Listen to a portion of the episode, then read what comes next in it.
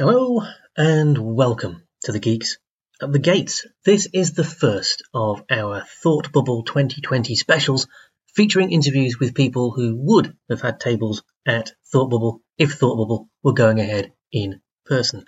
Thought Bubble is, of course, going ahead, and I can't stress this enough. Thought Bubble is happening this year. It's online. Go to thoughtbubblefestival.com for all the information you need. The Thought Bubble this year is free.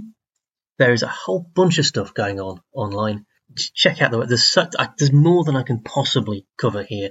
So go and check out the website and see what's going on.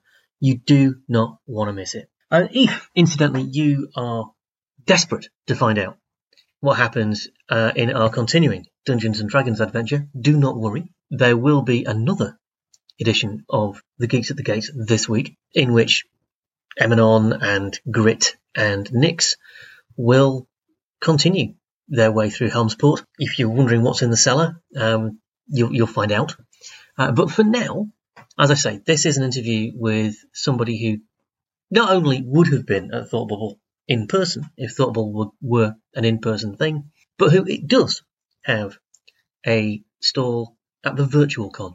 I was immensely privileged to sit down across the internet with writer Paul Cornell, whose resume is long and hugely impressive. I had to fess up a little bit here. I don't think I did a particularly brilliant interview. I mean, you should listen because Paul's amazing. I sucked. And just to get my excuses in early, I sucked a little bit at this because I'm a huge fan of Paul Cornell, and I was really, really trying not to fanboy out, and I didn't quite succeed.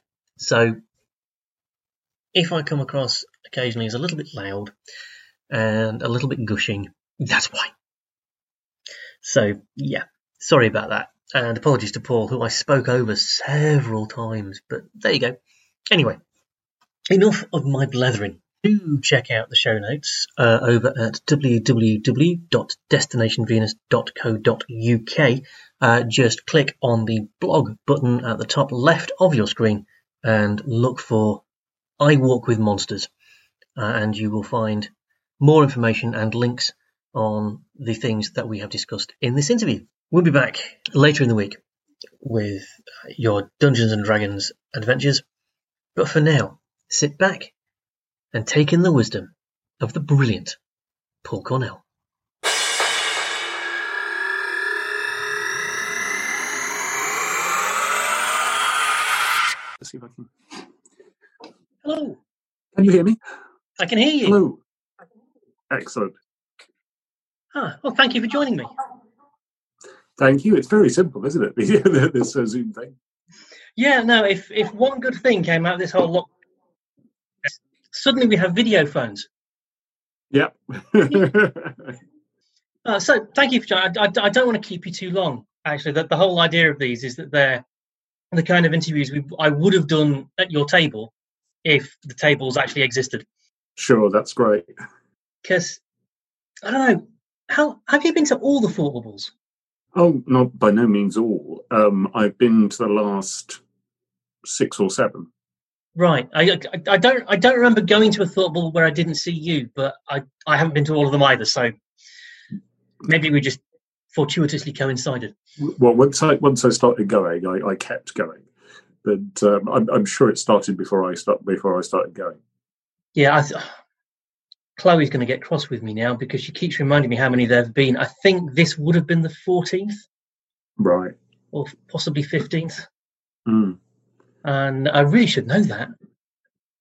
It was certainly still in the tents in the middle of Leeds city centre when I first started going. Oh, no, before that. It was I remember. Yeah, I remember meeting you in the marquee between the Armoury and the New Dock Hall. Yeah. So, yeah. And then we had the brilliant tents in the middle of Leeds city centre. Mm. And, I must say, the only thing I miss about the Leeds location is that Leeds is a fantastic city for social life, perhaps the best provisions of bars, etc., I've ever encountered. I'm inclined to agree. It's, I mean, Clearly, I am biased because I live in Harrogate. So obviously the new location is infinitely superior. But yes, Leeds is much more of a social city than Harrogate will ever be. And so, yeah, on the other hand, all you need is that lovely convention centre, Bella, really. So, well, quite. I mean, it is very nice to have everybody in one place. Mm. Were we standing at your table at Thought Bubble, I guess what I'd really want to talk to you about is I Walk With Monsters. Absolutely. Which, thank you for sending me issue one. I enjoyed it massively. Oh, thank you. To the point that I this is in no way intended as a sort of creeping sort of thing, but I have just upped my order. Oh, that's exactly why we sent them out. I mean, that's the end game for those. Thank you. Yeah. Obviously, I want to try and avoid spoilers if I can, but how would you describe I Walk With Monsters as a story, as a tale? A young woman and her friend the monster make their way across America, ripping abusive men to pieces. That's as concise and elevated pitch as I've ever heard, and it sums it up nicely, I think. Although there's also there's also flashbacks throughout the run to how they got there. Mm. So it's and they reach a sort of heart of darkness where they encounter something from our heroine's past. Right, that's certainly hinted at in issue one. Mm. But you've done something that I always appreciate in an issue one of a comic, in that almost instantly, the first time we see the central character sort of tied to a chair. I don't think that's a spoiler. It's on page one. I was instantly engaged and, okay, who is this? And why aren't they afraid? Mm. And we talked at length about that scene with the Vault. One of the lovely things about the Vault is, as the publisher, is that their first conversations with me were about ethics, and that's refreshing. You know, yeah, hugely. And you know, that scene has panel descriptions in it, like he holds up the scalpel, which is the least important thing in this frame. We want. I mean, this is before Sally Cantirino came along on board as the artist, yeah. So. You know, we wanted to make sure that the artist would emphasise the right things, because I can see that drawn in a sort of 90s. Yeah, with sort of the tip of the scalpel coming out of the frame towards the eye of the audience. Yeah, yeah, and it's not that. It's the opposite of that. It's we're a comic about cycles of abuse and about male violence, and we're not a comic that actually shows that very much, and we're certainly not a comic that dwells on it. Indeed, apart from our heroine J.C. being tied to a chair at the start, I was just asked a question the other day, and we had a little think, and we don't think we actually have any scenes of violence against women. That's also refreshing, I have to say. There's certainly lots implied in her backstory, but we certainly never see it. You know, it's important for me that I get to tell this story, because it is a story I'm very personally invested in, because of my own history. Mm-hmm. And, you know, so the story being from JC's point of view all the time, that we're, you know, that it's her story. Yeah. And, you know, these things are really important. And wow, when Sally came on board, and with her dervla Kelly as the colorist, we've got an art team that's really committed to telling that story in the right way, in an ethical way. And also, wow, she's a great artist. She's one of the great comics artists. And you're not kidding. That first issue just looks stunning. Both in terms of the line work and the colouring, the palette just works. I think I've been fortunate enough to catch a great comics artist on the ground floor. And, we won't be able to afford her in a bit. Yeah. Yeah. No. Perfect timing. So that's your latest comics out on the 25th of November, which is my birthday. So thank you for that. Well, hey, it was originally out on my wife's birthday, but we got moved back 2 weeks. Yeah, was that as a result of the pandemic, or was that just a thing that happened? It was a marketing thing. They want you to put a little space between titles in order to do a proper publicity bounce for all their titles. And I got to say, that seems to have been a good decision. The publicity has been huge. It's been great. The Vault do that very well. The Vault are probably my very favourite publisher, actually, both as a reader and as a retailer. As a retailer, Vault are the only publisher so far whose head has phoned me to find out how they can help retailers. And we're not the same continent, so you know they really they are a great company. I get that feeling. I mean, they are amazing to work with from the inside as well. Well, I've been involved in discussions of all aspects of the book, including aspects I've never been asked about before.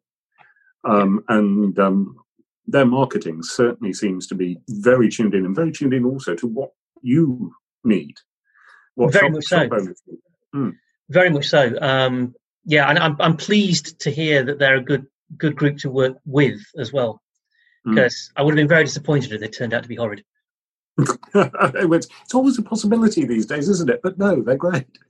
But I mean, you've worked with a lot of companies. I mean, I know you've done work with Marvel, you've done work with DC. Very much a big fan of Saucer Country and Saucer State. Yeah. I miss that a great deal. Am I right in thinking you've got the rights to that back? Stuff's happening. Okay. I'll note this. That's as far as that goes. I was going to say, I'll note the smile and ask no further. But good, because I really love that concept. It's not with IDW anymore. And, it might take a while for stuff to happen, so I don't want to say too much. But sure. I really, really want to finish that story. I mean, you know, Trump and Trumpism have happened in the gap.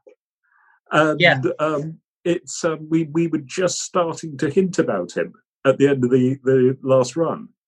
At the end of the last run, where we revealed Putin is going to be a major villain in this book. And it'd be nice to finish that. Yeah, book. You were oddly prophetic. I think that I can see an awful lot of stuff in the current political situation that the way that Trumpism has played into conspiracy theories and consciously used them as a political force, that's right there in Saucer Country. Mm-hmm. And the Saucer Country is a book, by the way, Saucer Country and its sequel, Saucer State, are books about US politics and UFO and ufology.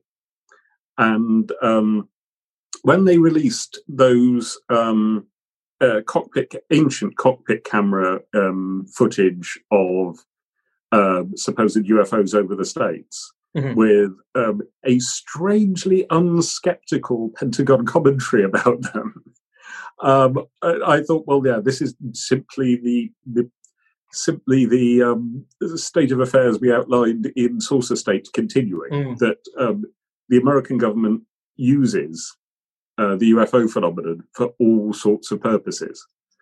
And I think in that case they were trying to they for a long time they conned the Soviet Union into thinking that the Americans had a UFO. Mm-hmm. And I think they're trying to con somebody else right now. But anyway. Yeah, no, it's funny you should say that actually, because when I saw that footage, because I'm a proper space geek, I like the real stuff, and I'm always a little bit disappointed when footage like that is released by official channels so uncritically. The first thing I thought of was Saucer State. It just seemed so really.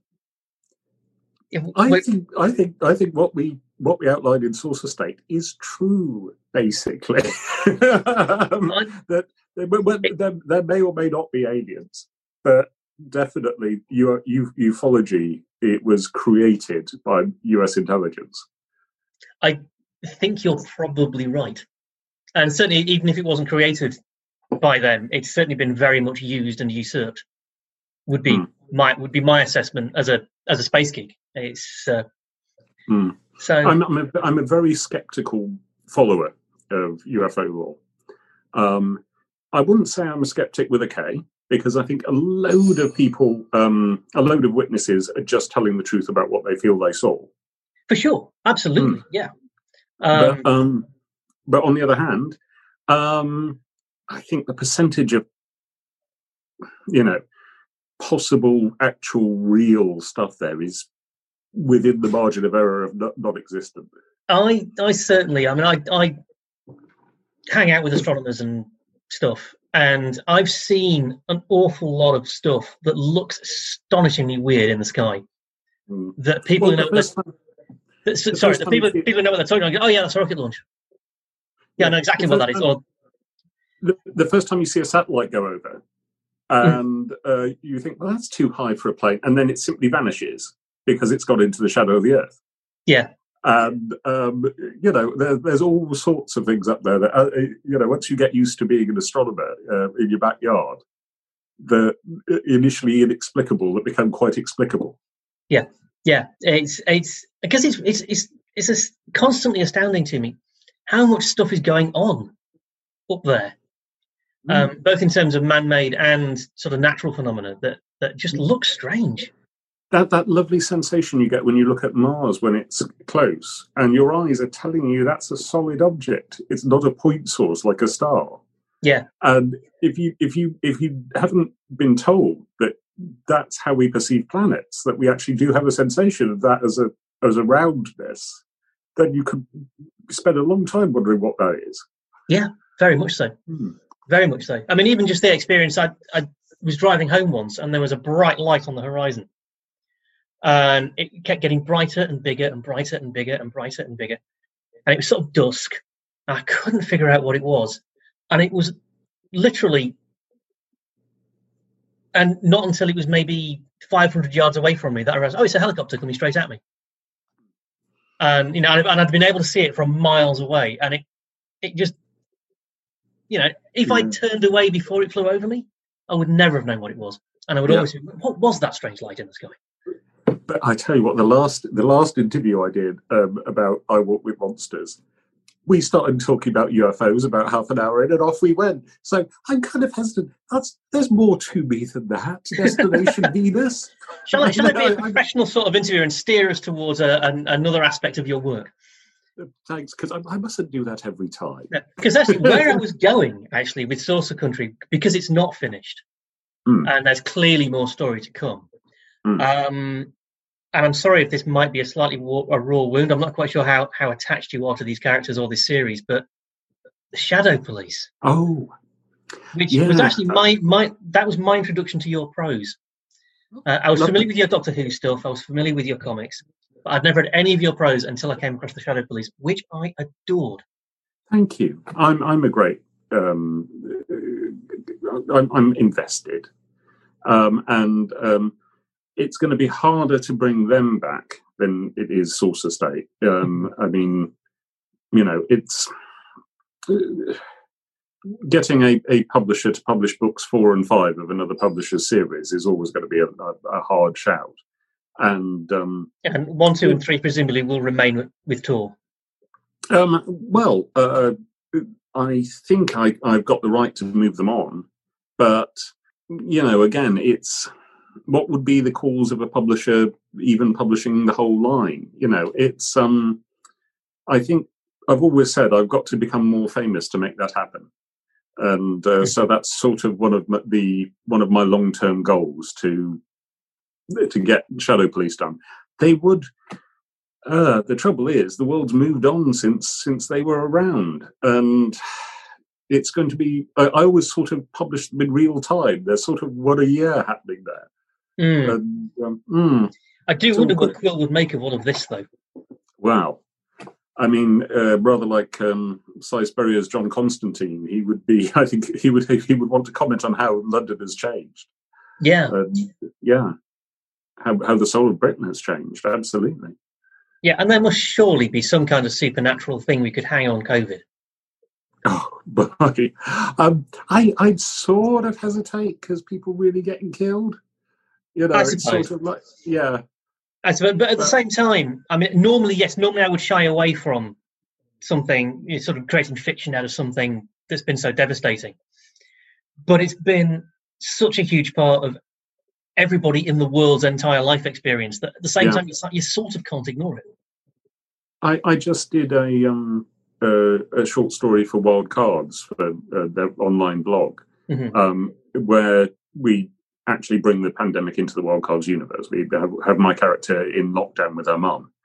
And there was quite some conversation about that in the Wild Cards mailing list, because, you know, the question is, you know, that universe knows viruses a lot better. And but I just said, you know, a virus is always going to come along and kick mankind's bottom. It's whether or not they've already had vast experience. And so I was finally allowed to do it. And but also a comic that hasn't been announced yet, on the first page, I talk about what happened during the pandemic. And indeed, thank you for predicting a time when it's over. Well, yeah, I'm kind of assuming that by the time this comes, anyway. And also it's referenced in the Modern Frankenstein as well, the book I've got coming out next spring. So, you know, it's, I think we were all kind of holding off mentioning it in fiction, almost as if we were shying away from it. But the book, I think, doesn't have to be about it in order to reference it, simply because it's been the shape of our lives in a very science fictional way. The nature of human existence has changed very quickly there. Yeah. So I thought, well, I'll just tackle this head on, and we'll start referencing it. But yeah, I think there's not really any, because we're going to get to a point where fiction that doesn't reference it is going to feel unreal. Yeah. Like I watch shows now, and I think a lot of people have had this experience. And you go, whoa, those people are all hugging, and there's lots of them in that train, and ah. Yes. Yeah, I'm glad it's not just me. Actually, even watching adverts, I'm kind of thinking, oh, they're all a bit close. Yeah. No, it's weird times, very weird times. But so, what else is upcoming in the world of Paul Cornell? As I mentioned, that you can talk about. I know there are things you can't.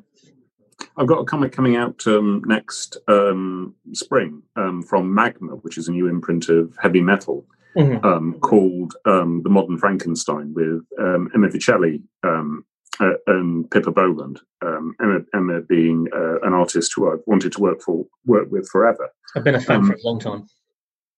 She's an old friend, and we've never quite got a project together, so it's nice to be doing this. And there's a famous list of unethical experiments that medical science could still do with knowing what the results would be, but absolutely nobody should ever do them.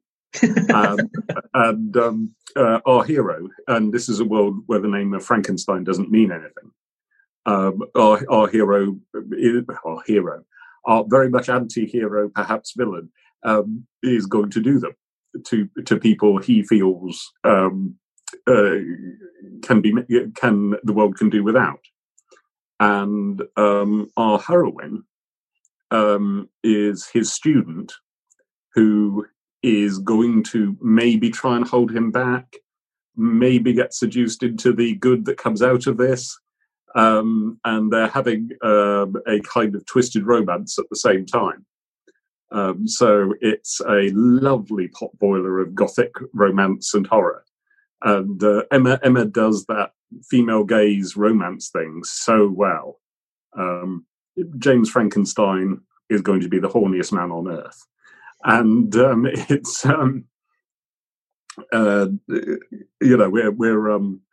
because I love Peter Cushing's Frankenstein and Hammers so much, because I co-host a podcast, Hammer House of Podcast, about the Hammers in UK release order. And Cushing's Frankenstein is an extraordinary creation. He's absolutely motivated by good. He wants to do good for humanity. And the in the first movie, he's certainly got a deeply misogynist streak. But in the second movie, you might say in Revenge of Frankenstein that he doesn't do much that's actually ethically dubious even. And there's that tension always between the ends and the means. And I just wanted to do a book set right now about that. And sounds fabulous. I'm delighted by what we've got here.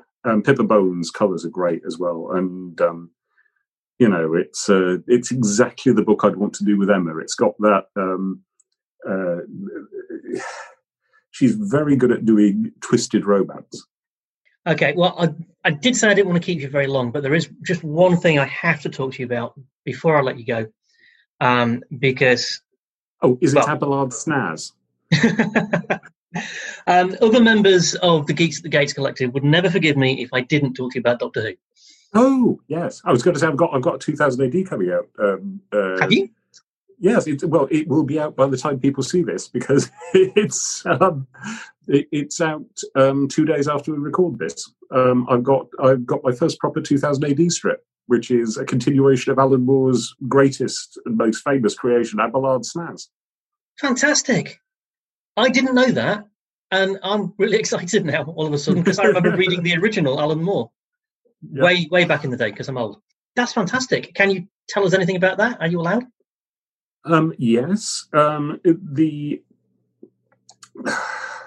going to have to look up the name of the artist. That's ridiculous. She's amazing.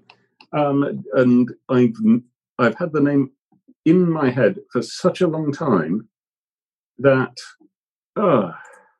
Well, anyway, it's just a short, but this is the first time I've worked for 2000 AD proper. I did some strips back for the magazine back in the day. That in itself astonishes me. Yeah, and I did it simply because I wanted to have my name in the annals of 2000 AD. So I emailed them and said, have you got any classic characters that haven't been written lately? And yes, Anna Redmond, who, and this is her first 2000 AD job, and it's amazing. It's detailed and beautiful, and of course the colours once again by Pippa Bowland. I did think that it's pretty timely these days to have a return of the smartest being in the universe, who's plans, nevertheless, always seem to be tripped up by his failure to grasp.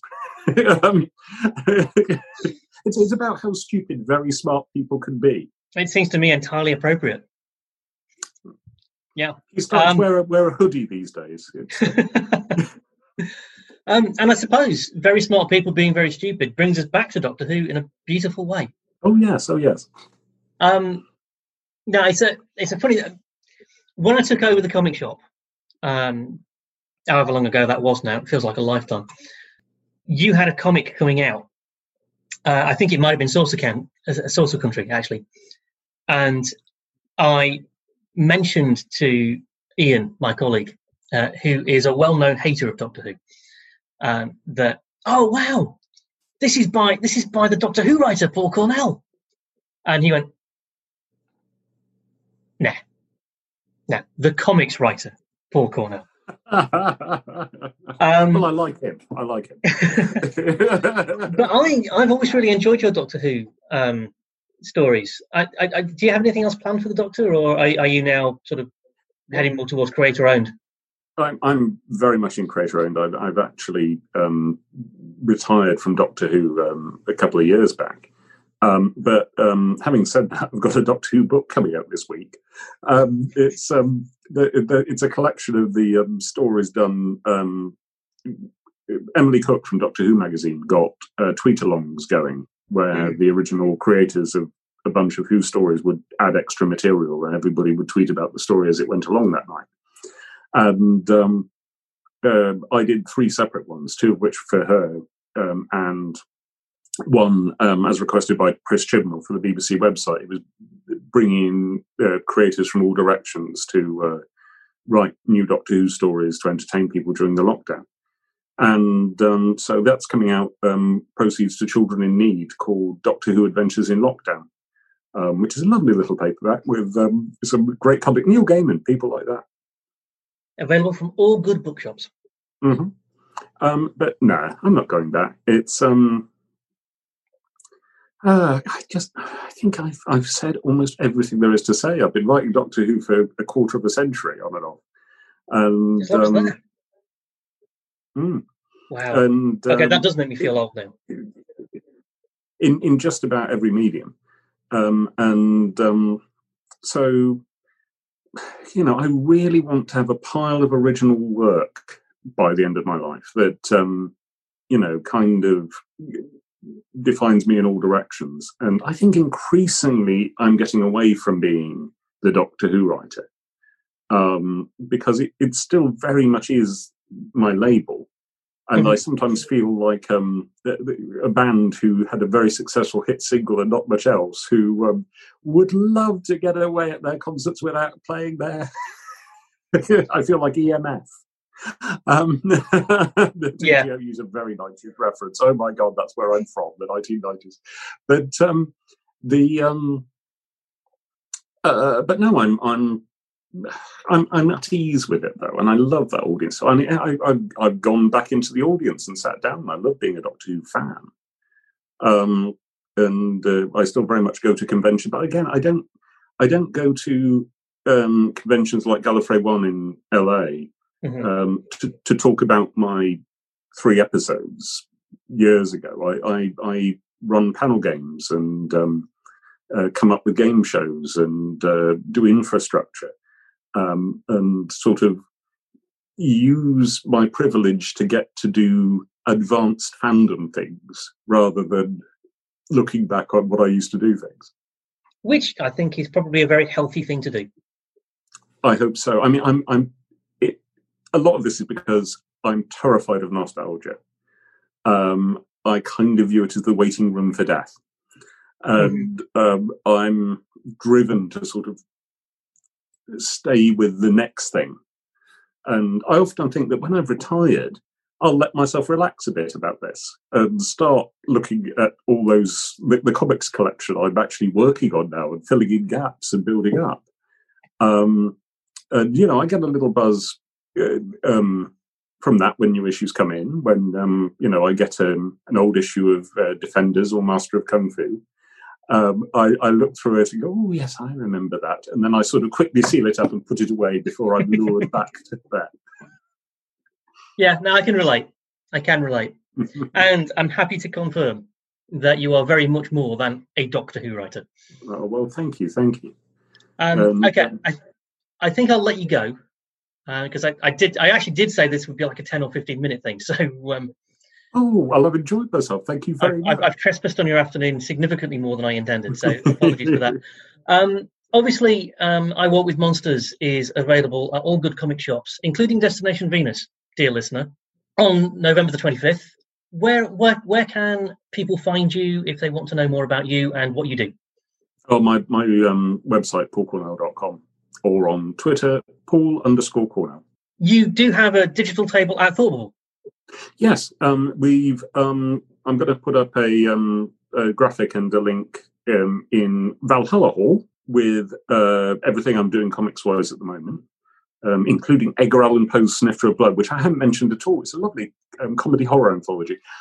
But also we've got a video I Walk With Monsters panel with all the creators, which will be in the Fringe, and there's a link to that there as well. So it's so good to be part again of Thought Bubble. It's my favourite thing. Even if it's virtual, I'm always going to be there. My favourite thing too, actually, not just because it's in Harrogate, although I suppose it isn't this year, it's everywhere. But I've loved it. I think I've been to all of them except the first one. And I've been to at least 6 or 7 in a row. I've loved it every single year, and every single year has been better than the previous year. I can't think of another con that I've been to regularly I can say that about. That's very much the case. It's a highlight of my year, always. Yeah, mine too. Okay, Okay, we will leave it there. Thanks very much. Thank you. Thank you so much. It's wonderful to see you. It's been an absolute blast. Great to see you too. And I will look forward to seeing the Thought Bubble. See you in the real world next time, I hope. Fingers crossed. Take care, Paul. Bye. Thank you. Bye.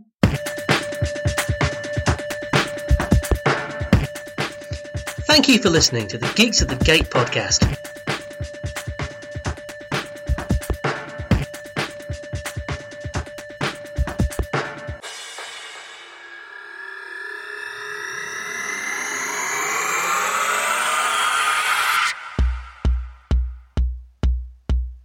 Find us on Facebook at facebook.com/geeksatthegate or contact us on Twitter at geeksatthegates or contact us by email on mail4geeksatthegates@gmail.com.